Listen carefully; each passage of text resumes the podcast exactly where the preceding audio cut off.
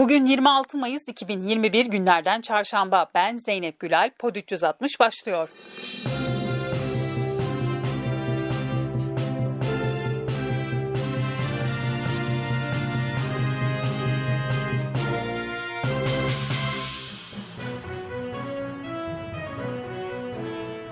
Cumhurbaşkanı Erdoğan, Sedat Peker'in İçişleri Bakanı Süleyman Soylu ile ilgili iddialarından günler sonra ilk kez konuştu. Hedef Türkiye, İçişleri Bakanımızın yanındayız dedi. Terör örgütleri gibi suç örgütleriyle mücadelesinde de İçişleri Bakanımızın yanında olduk, yanındayız ve yanında olacağız. Hedefin İçişleri Bakanımız değil, büyük ve güçlü Türkiye'nin inşası gayretleri olduğunu anlamak için kullanılan araçlara ve onları kullananların silüetlerine bakmak yeterlidir. İçişleri Bakanı Süleyman Soylu ise Sayın Cumhurbaşkanımız Recep Tayyip Erdoğan'ın emrinde olduk, emrindeyiz, emrinde olacağız ifadesini kullandı.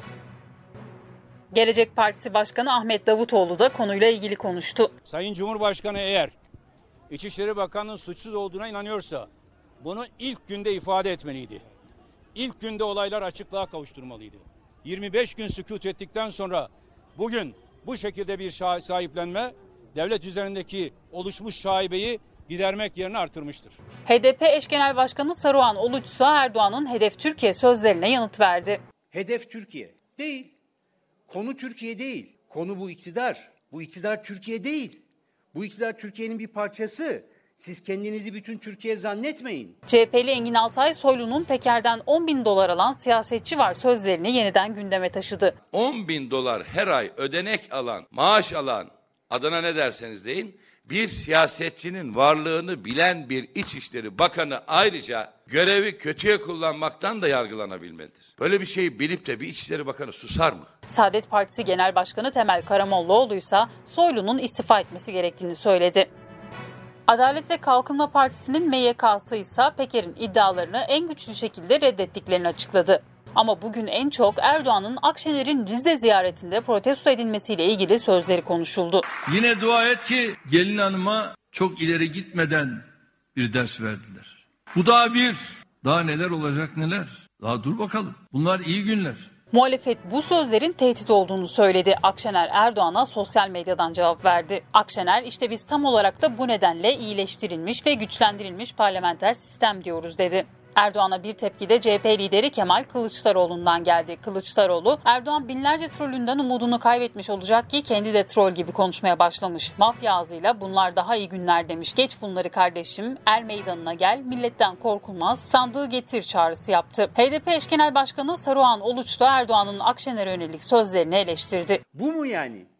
Yani iktidar ortakları diyorlar ki muhalefete sizi hiçbir yerde konuşturmayacağız sizi hiçbir yerde çalıştırmayacağız. İşte bu koşullarda seçime gideceğiz gittiğimiz zaman diyorlar. Memleket Partisi Genel Başkanı Muharrem İnce de Muhalefet Partisi Genel Başkanı 81 vilayete gider senin görevin güvenliği sağlamaktır, tehdit etmek değil. Aklını başına al, hiçbir şeye saygın, sevgin yok bari oturduğun makama saygın olsun dedi.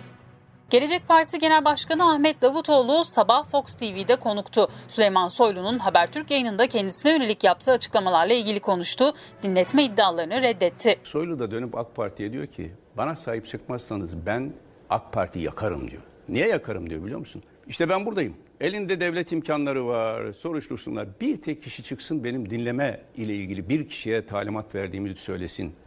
Bir dinleme haşa ben arkadaşlarımı dinletmek gibi ahlaksızca bir işe girmem ama Soylu alçakça bir iftira atıyor burada. Çok net söylüyorum. Gelecek Partililer ise Ahmet Davutoğlu'na destek olmak için beyaz gömlekleriyle meclis kapısının önünde eylemdeydi. Ancak polis engeliyle karşılaştılar.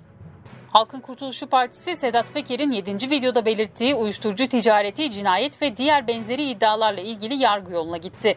Aralarında Cumhurbaşkanı Erdoğan, Süleyman Soylu ve Binali Yıldırım'ın da bulunduğu 11 isim hakkında suç duyurusunda bulunuldu.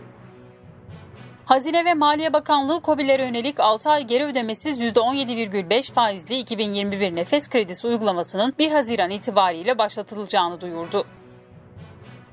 Milli Eğitim Bakanı Ziya Selçuk eğitimde telafi uygulamasına hazır olduklarını söyledi. Selçuk büyük ve kapsamlı bir telafi süreciyle akademik, sosyal, duygusal ve fiziksel alanda olumsuz etkileri ortadan kaldıracağız. Haziran ayı itibariyle başlayacağımız çalışmalar 2021-2022 eğitim yılını da kapsayacak dedi. Anlaşması yapılan 120 milyon doz BioNTech aşılarının ilk sevkiyatını taşıyan uçak Ankara Esenboğa Havaalanı'na indi. Bilim kuruluysa 1 Haziran sonrasını değerlendirmek için toplandı. Doktor Enver Yaser Küçükgil, İzmir Gazi Emir Emrez Mahallesi'ndeki eski kurşun fabrikasında 500 bin tonun üstünde nükleer radyoaktif madde olduğunu söyledi. Doktor Küçükgil alandaki atıkların temizlenmesi için belirlenen maliyetin 2008 yılında 65 milyon 610 bin lira olduğunu vurguladı. Bu haberle Pod 360'ın sonuna geldik. Yarın tekrar görüşmek dileğiyle, hoşçakalın.